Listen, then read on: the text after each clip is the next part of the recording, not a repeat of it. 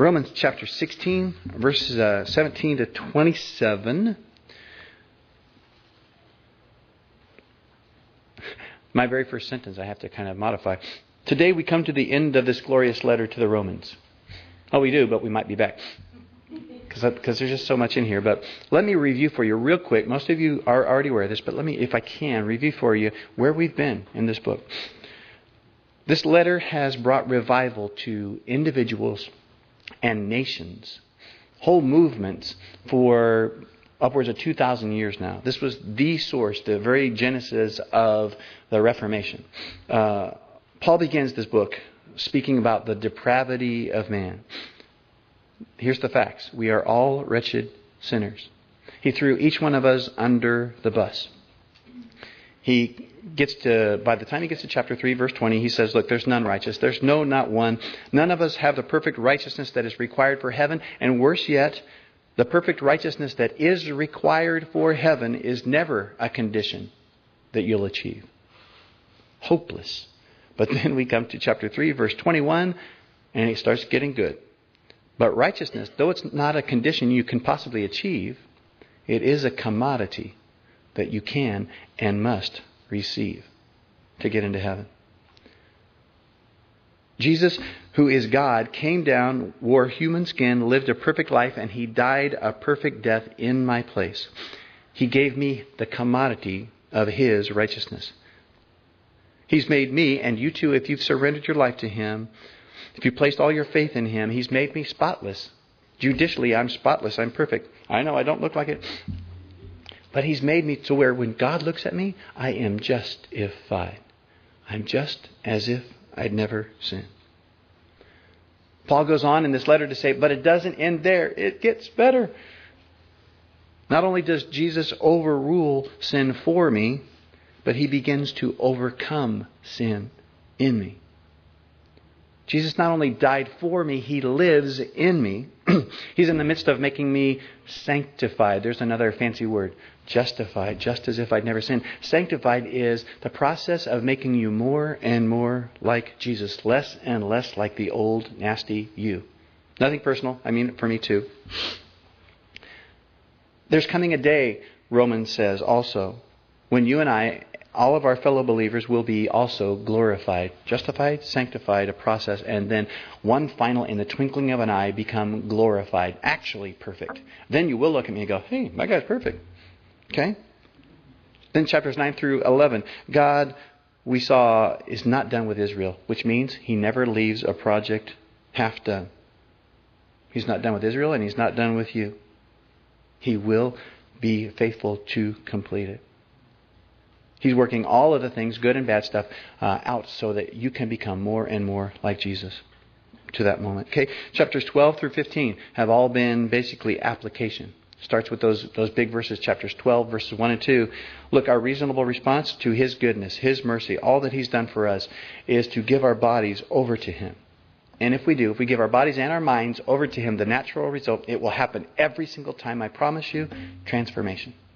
You will be more and more like Jesus, less and less like the old you, you will become a different person in practic- practicality, not just in legalese, not just in, in certain terms, but in real life, you'll become a better person, more and more like Jesus. All of these amazing, life changing truths are found in this book, and this morning we come to the final words of Paul to these Roman saints. Three uh, parts for you. Final warning, from Paul? His Paul's fellow workers, final warning, fellow workers, and then finally, final worship. Paul's final uh, s- sentence or paragraph of worship. Okay, let's start right, right away. Final warning. Paul's in Romans chapter 16, verse 17. This is the last warning shot from Paul. He says, Now I urge you, brethren, note or mark those who cause division and offenses, preferably with a permanent marker. No. Um, Mark those who cause division and offenses contrary to the doctrine which you learned and avoid them. Paul's final warning to the church at Rome is look, I want you to take note of, mark somehow in your mind, take note of, and avoid two kinds of people in the church. Did you know there's two kinds of people in the church that you should actually avoid? You should shun here? Two kinds of people Democrats and Republicans. No, just kidding. If you were with us before, you might think legal eagles and loosey gooseys. No, actually, you're not supposed to avoid them. We're supposed to work together, right? We're supposed to understand. Look, your conviction is a little different on this this item that is not uh, clearly, explicitly called sin or whatever it might be. We're supposed to work together. We're supposed to not avoid each other. But interesting, after that long uh, message on the unity of the body, Paul says, but there are two people, kinds of people you need to avoid. Here they are dividers and deceivers. People who come in and want to divide the church, and people who come in and want to deceive the church, the saints. Dividers are those who attack the unity of the church, and deceivers are those who attack the truth of the Bible.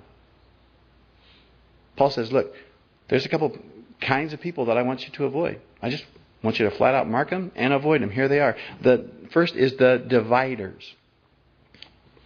You guys know the, the phrase to divide and conquer? Somebody comes in and their their job is they think their job is to divide the church, then you can know that they are there to divide and conquer. They want to separate the weaker sheep from the herd and have them over for dinner. There's dividers and also, though, deceivers. Verse 17. Now I urge you, brethren, note or mark those who cause divisions and offenses. The word is scandalon. It means to trip up.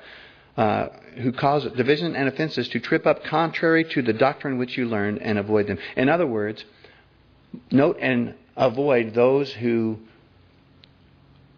contrary to, to proper doctrine, real, you know, the Bible, they try to trip you up by suggesting maybe that the doctrine, the, the teaching of the Bible is, well, it's good, but it's not the whole truth. You know, uh, we have a deeper truth that, that we think that you uh, would really be interested in, is how these, these folks would speak.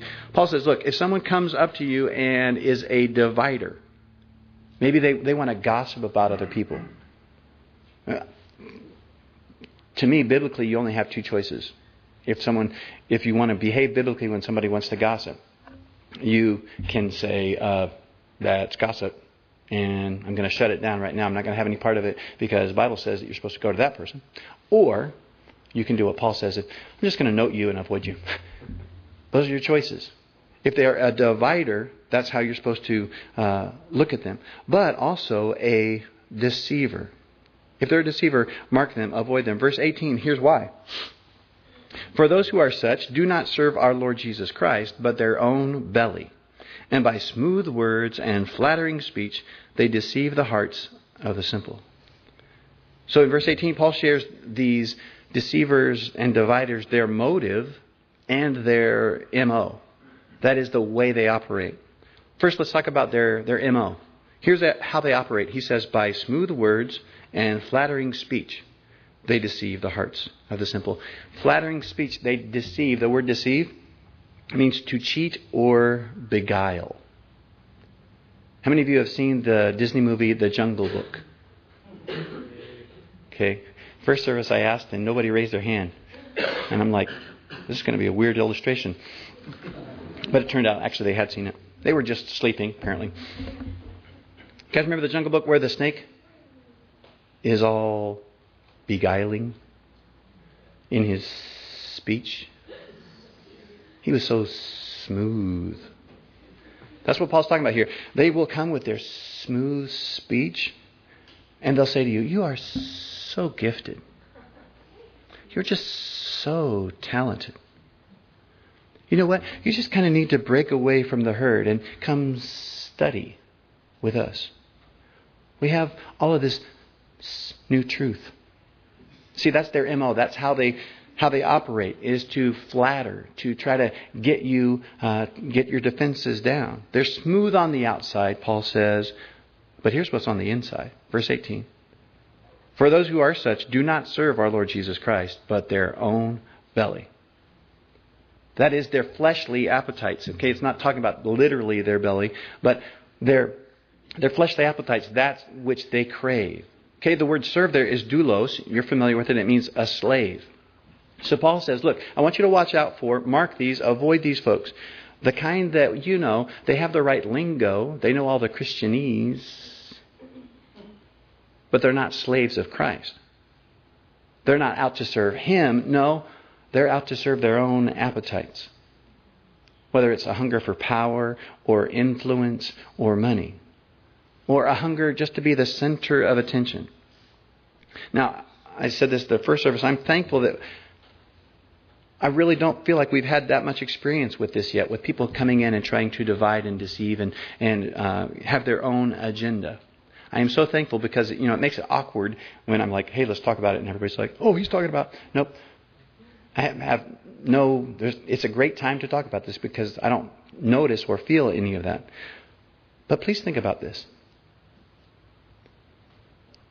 As, as we grow, as the, as the Lord um, blesses us, and we get passionate about sharing His word and His forgiveness to the whole world, as He grows Calvary Chapel of the Lakes, think about what that looks like from a wolf's perspective.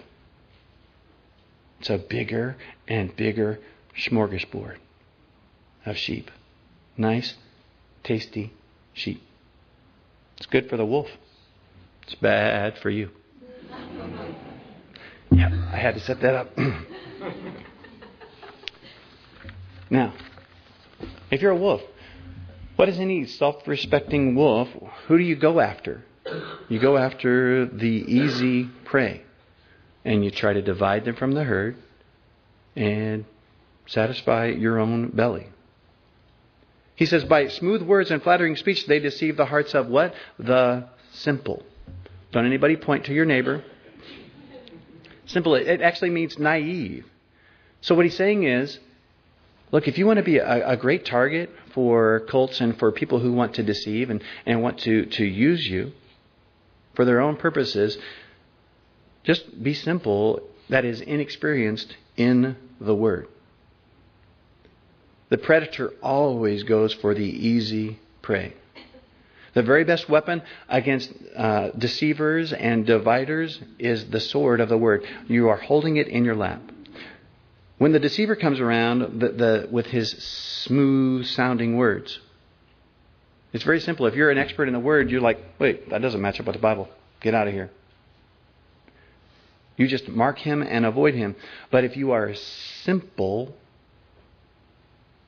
if you're unfamiliar with the word, Paul says, look, you're a sitting duck. And that's exactly where he's going. Look at verse 19. I love this. He comes along as a big brother kind of, and he gives an encouraging word, but he's also like, Look, I've got to tell you.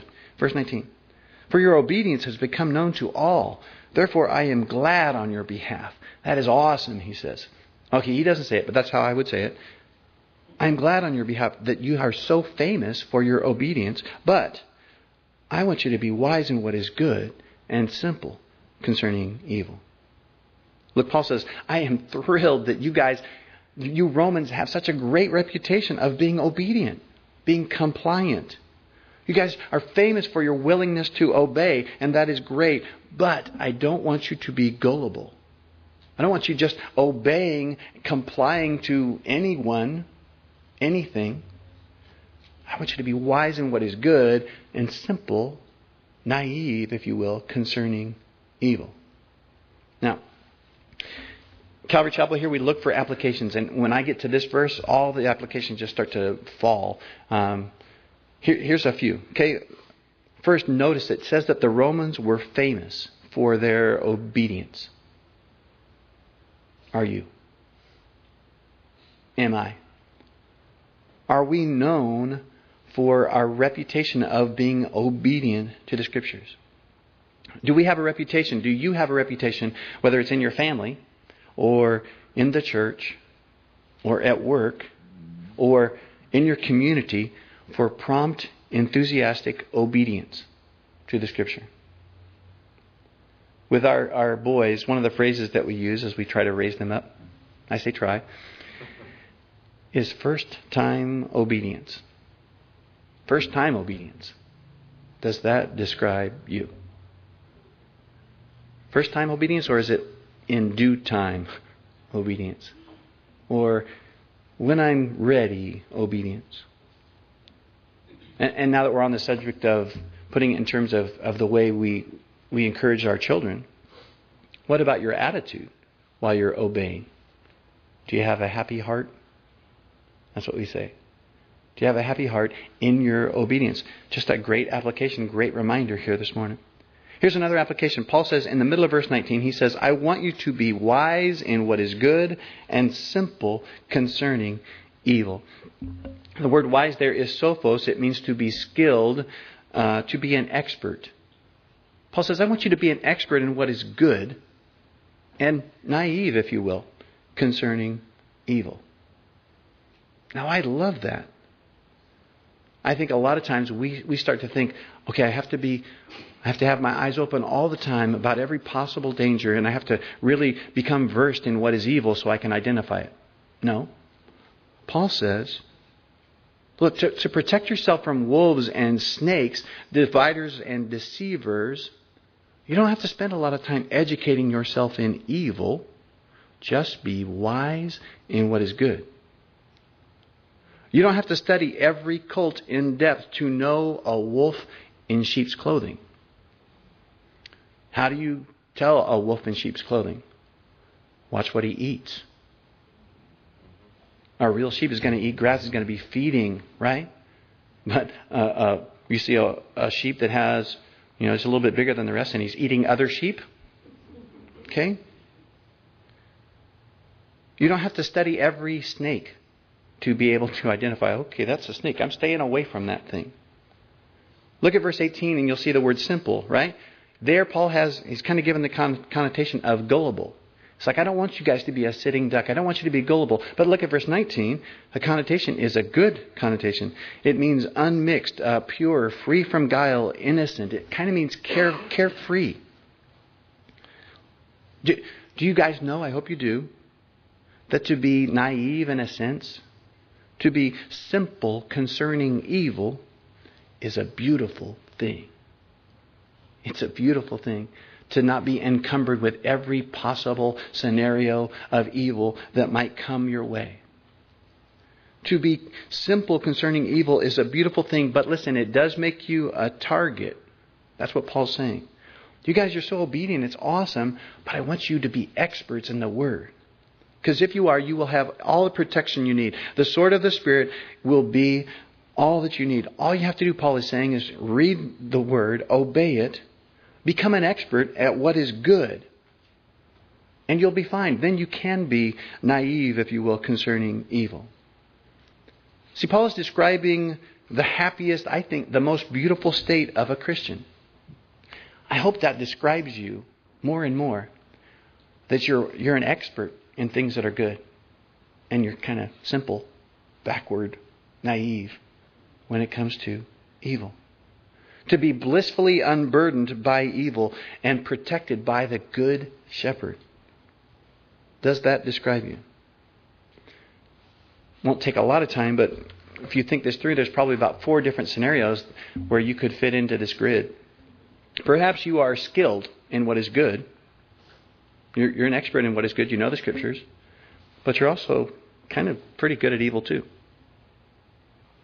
What do you do? 1 John 1 9. Confess. Confess your sins to the Lord, and He will be faithful. He's promised to forgive you of your sin, to cleanse you from all unrighteousness. Right? Or maybe here's a different grid. Maybe you're simple concerning evil. You're actually, you know, pretty pure in your thought life and, and your, your the, the way that you interact with people, all those things. You're simple, but you're kind of naive concerning the Bible, meaning you're not an expert in the Bible. That's who Paul's talking to here. He's talking to you. He's saying, "You Romans, look, you're you're you're, you're desiring to be obedient and compliant, and that's great. But unless you know the Word, you are sitting ducks." So what the best, happiest scenario for any Christian is to be exactly this wise in what is good and expert in what is good, but simple, naive when it comes to evil. This totally matches up in my mind with Matthew 10 16. It's your family memory verse today. Behold, these are the words of Jesus. And no wonder he said, Behold, because when you think this through, this is shocking. He says, Behold, I send you out as sheep in the midst of wolves. It's Good Shepherd talking. Behold, I send you out as sheep amidst the wolves. Therefore, be wise as serpents and harmless as doves. You know, all this verse has always captured my attention. Because who's speaking it? Jesus, the good shepherd. And the good shepherd says to his flocks, All right, now, little ones, I'm sending you out shoulder to shoulder with those wolves. You're going to be surrounded by them. So watch your back.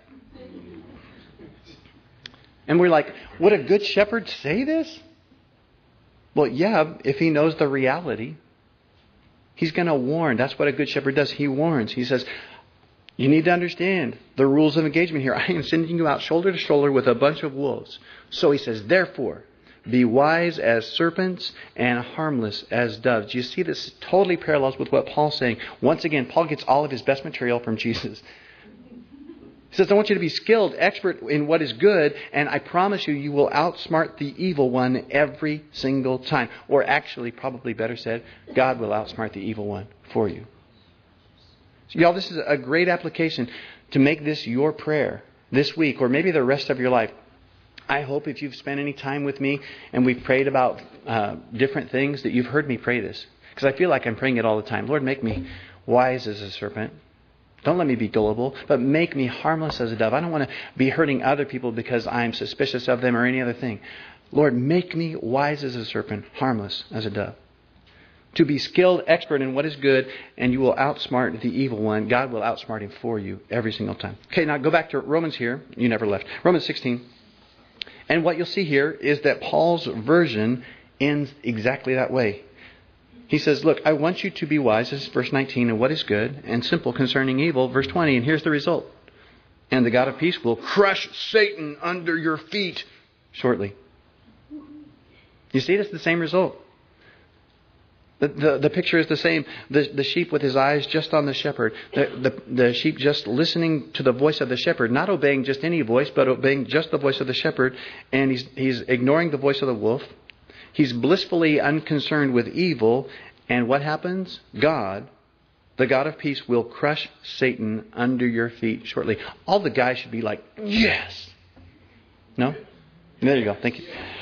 This is like manly stuff here. He's going to crush him under your feet. The word crush means to break, to break in pieces, to shiver, um, to tread down, to put Satan underfoot. And actually, it was a picture that you would see of a, a conquering general with his foot on the neck of the opposing general or the opposing king. That's exactly what happened when it was a total con- conquer situation. You come into a land, you know, everybody's uh, big war of words. Finally, at the end, one guy is left standing on the, the leader of the other movement on, on his neck. It's a symbol of total conquer. The conqueror would put his feet on the neck of the conqueree. And what Paul is saying here is that Jesus crushes Satan. We get a flashback to, to Genesis, right? Um, your seed will crush his head. Way back in Genesis, again, this was this was foretold. But this is the great thing. Have you noticed? If you look at those verses, it says, "And the God of peace will crush Satan under your feet." So Jesus does the conquering, and we get to do the gloating. we get to put our foot on the neck of our enemy. No wonder Paul said, you remember back in Romans chapter 8? It says, Yet in all these things, and he's talking about trials and tribulations, all the stuff that you guys are experiencing right now, in all these things we are more than conquerors. Meaning, we don't even have to fight. Jesus does the fighting, and we end up getting to put our neck on our adversary, or our foot on our adversary's neck. Application. Maybe today, you feel like not the conqueror, of the conqueror E. The God of the, this world seems to have his foot on your neck.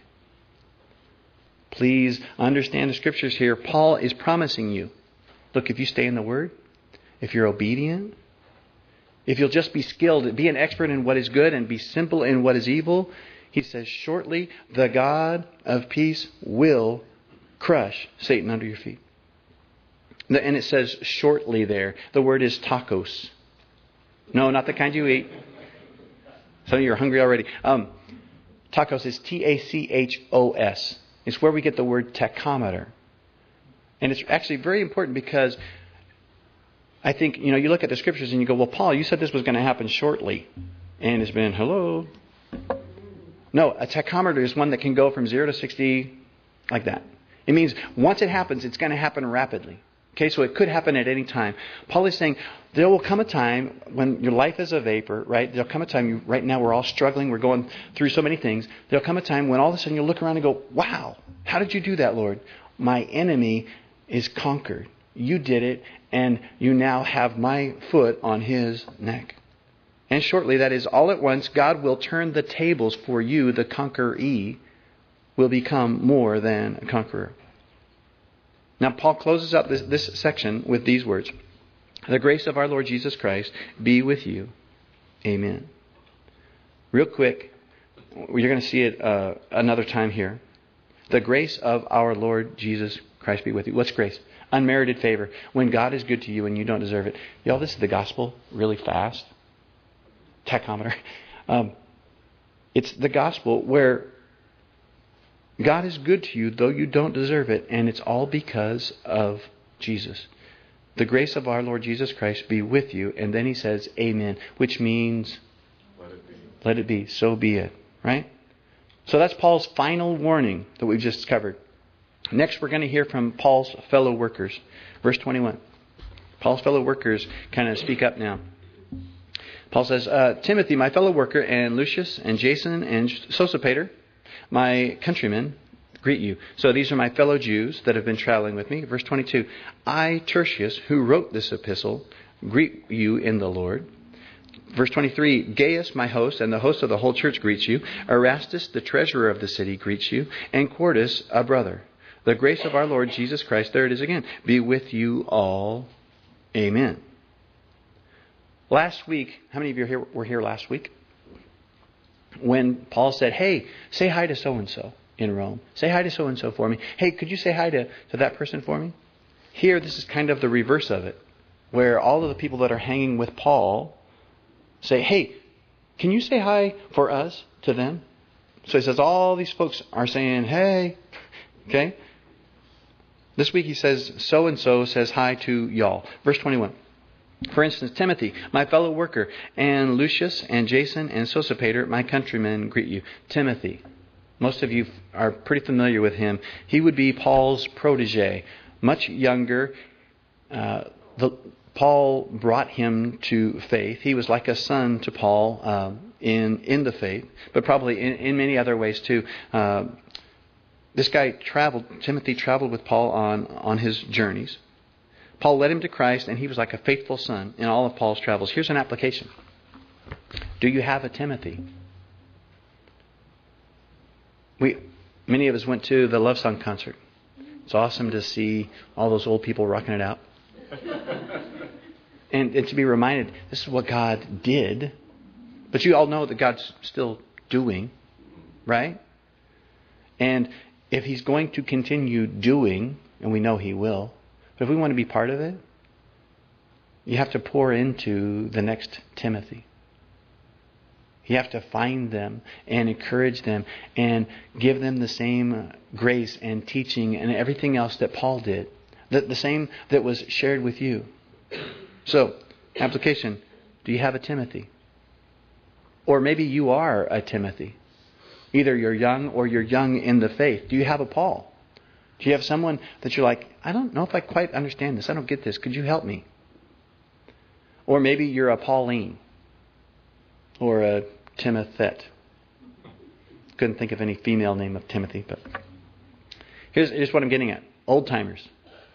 Not looking at anyone in particular. Are you, util, are you uh, pouring into the next generation? And whippersnappers.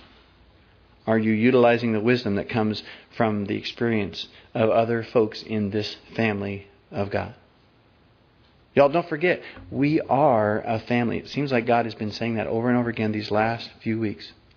Um, it occurred to me too that ministering to the to the elderly that, that's happening recently. This is being a family and interacting with folks who are at a different stage in life than you are. This is good, godly stuff. Okay, Lucius, he says. Uh, Lucius says hi. Is basically what he's saying. We don't know much about Lucius, but it's possible that this is the same Lucius that's in Acts 13:2. And if he is, then he would have been one of the elders at the church at Antioch when God said, I want you to lay hands on Paul and Barnabas and send them out. So Lucius could have been one of the guys that laid his hands on Paul to send him out as a missionary. Uh, then he says Jason. Um, chances are that this is the same Jason that we read of in Acts 17. He was uh, from Thessalonica, and let me read to you. If you want to turn there, you can. Acts 17, there's a little uh, info here on, on Jason. Acts chapter 17, Paul's in Thessalonica. The, the ministry's going great guns. People are getting saved left and right. Verse 5. But the Jews who were not persuaded, becoming envious, so they were pretty upset that Paul was g- gaining so much attention. Becoming envious, they took some of the evil men from the marketplace. So they, they hired a bunch of thugs. And gathering a mob, they set all the city in an uproar and they attacked the house of Jason. Right here. And they sought to bring them out to the people. So they were going to lynch these guys. Verse 6. But when they did not find them, they dragged Jason and some brethren to the rulers of the city, crying out, and these are awesome words. These folks are accusing Paul and his cohorts of this. These who have turned the world upside down have come here too. And then the next few words, they're Acts 17, verse 7, and they're still in their accusatory mode, and they say, and you know what? Jason has harbored them. So Jason was providing uh, help, encouragement to these world changers. How cool will it be for Jason when he's up in heaven and goes, Hey, come here, I want to show you Acts 17. See this? There's my name. It's in those three places, and look how close it is to that phrase, these who have changed the world, turned it upside down for Christ. Maybe your application today, maybe you've been praying about giving to a mission, missionary, uh, someone who is changing the world for Christ. Maybe that's your thing is that you can be part of what God is doing to change the world. Okay, um, Verse 21 Timothy, my fellow worker, and Lucius and Jason and Sosipater don't know anything about him other than his name is hard to say. Um, verse 22 I, Tertius, who wrote this epistle, greet you in the Lord. The word Tertius, it actually means third or three. Uh, a lot of slaves were actually named uh, just as numbers. They were just numbers, so that's what they named. So Tertius, it says, who wrote this epistle. Now, wait a second. I thought Paul wrote this letter. He did he dictated it to Tertius. Tertius was the amanuensis. You guys say that back to me. Gesundheit. No, it just means secretary. Uh, he's the guy who, who Paul spoke it and he wrote it down. Okay, so Tertius physically wrote it. Now, that, that is one great way to get your name in Scripture. Just write it. because he's like, all of a sudden he just pops in and goes, hey, I'm the guy who wrote it. So up in heaven, right? Hey, I'm Tertius. Oh, you're the guy. Yep, I wrote the book of Romans. Sort of. Okay, verse 23. Gaius, my host, uh, greets you, and the host of the whole church greets you. So Paul says, Look, I'm crashing on Gaius's floor, sleeping on his futon while I write this. And apparently, Gaius had a fairly decent sized house because he housed the whole church there for a while. The whole church uh, greets you from Gaius's home. Continuing on, verse 23 And Erastus, the treasurer of the city, greets you. Um, just more evidence, we saw it last week, that the gospel has no boundaries. Uh, there are slave names in this list, and there's the treasurer of the whole city. It's amazing the kind of people that God brings together in his family of beloved. Erastus, the treasurer of the city, says, Hi. And then it says, And Quartus, our brother. Quartus means four. I wonder if he's three's brother. Maybe he's Tertius's younger brother.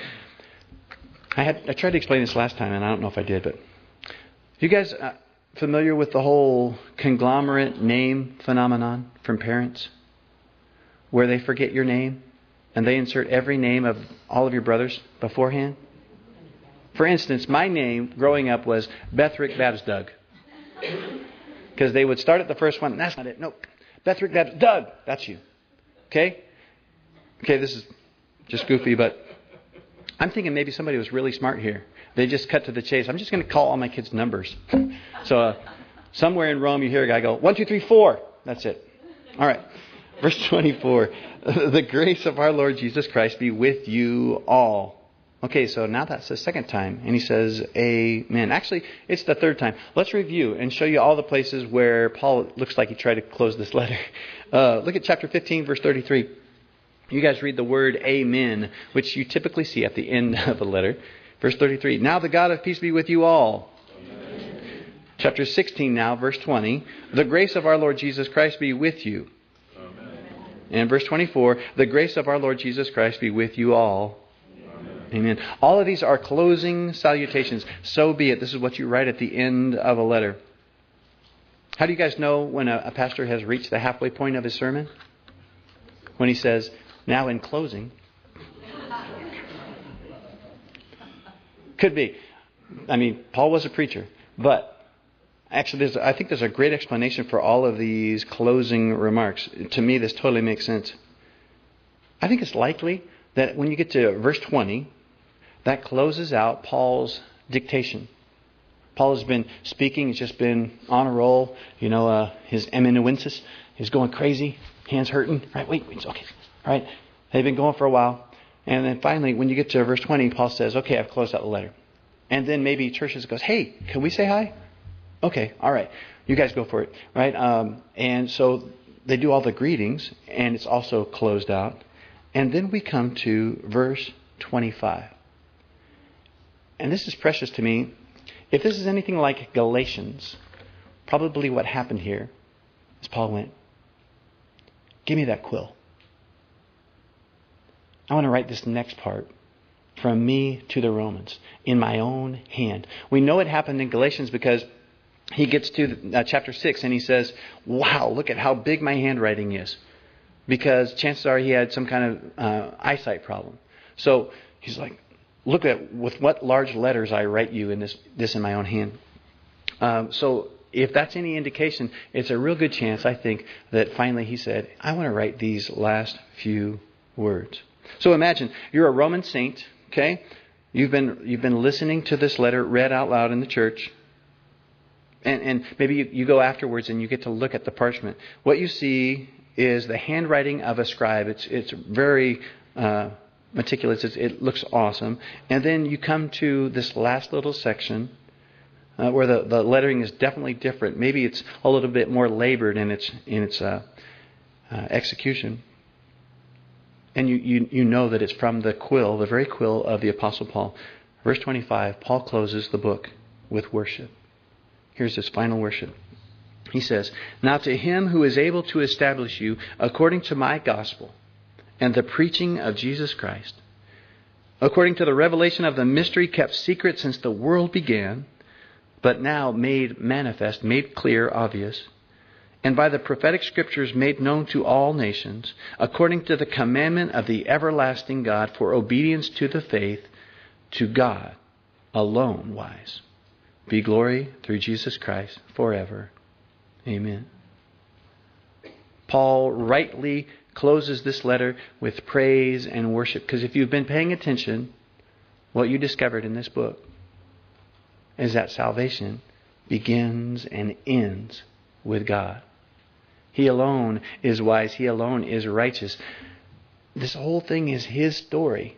And we get to be part of it if we say, Okay, Lord, I'm in. I will let you, um, I, I will receive this free gift of salvation that you give to me. So here's the deal.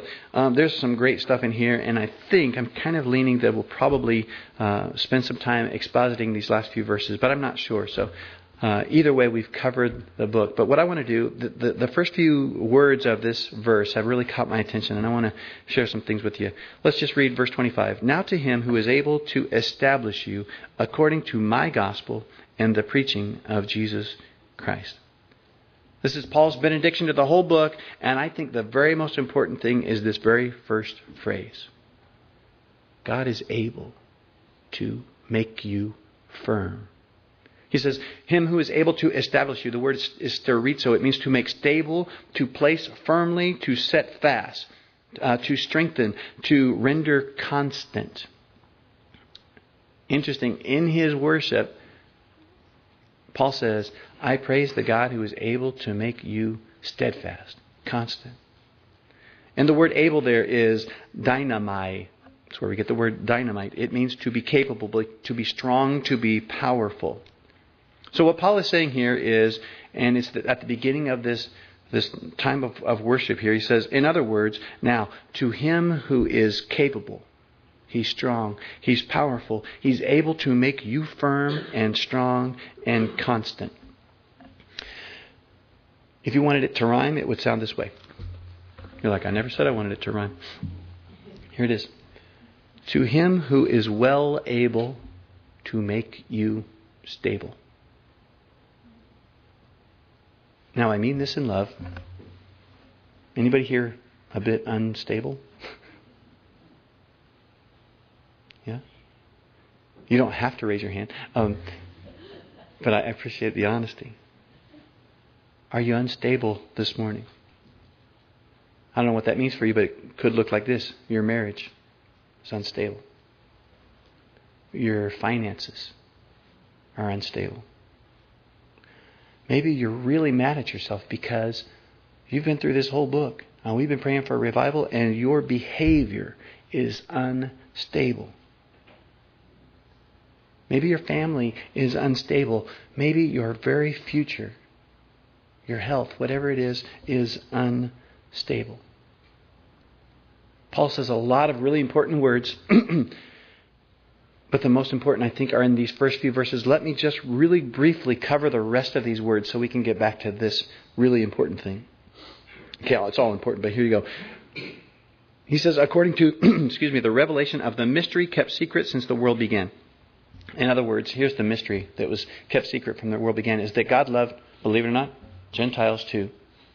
That God loved the whole world that he just didn't just have one class of people, the good people that he loved, but he loved every single sinner in the world, and that he sent his son to pay the price, the penalty for the whole world.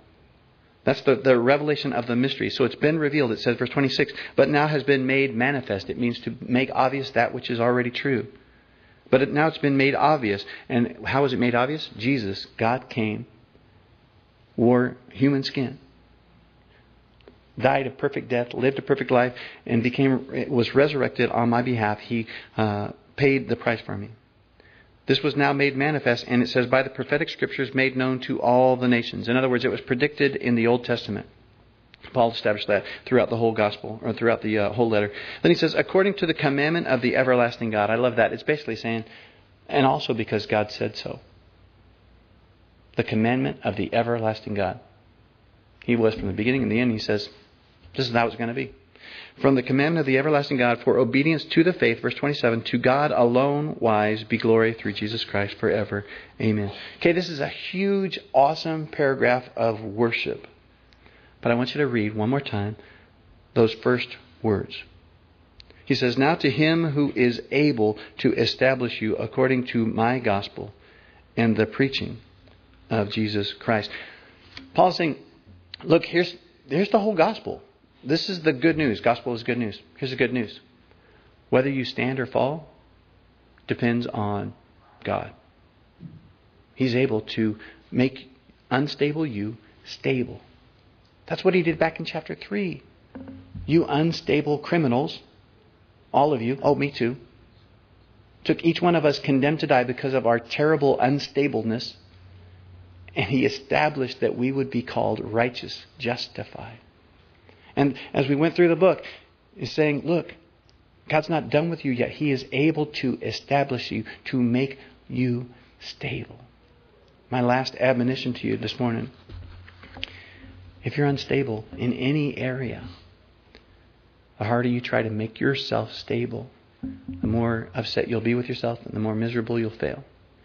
But if you do what we've been admonished to do continually, draw near to Jesus, Keep your eyes on Him. Let Him establish you. He is well able to make that which is unstable stable. Okay? I want to just close because I think this is kind of the, the, the gist of it. Just read verses 25 and then jump right to 27. Now to him who is able to establish you according to the gospel and the preaching of Jesus Christ, according to the revelation of the mystery kept secret since the world began, to God alone wise, be glory through Jesus Christ forever. Amen. Let's pray.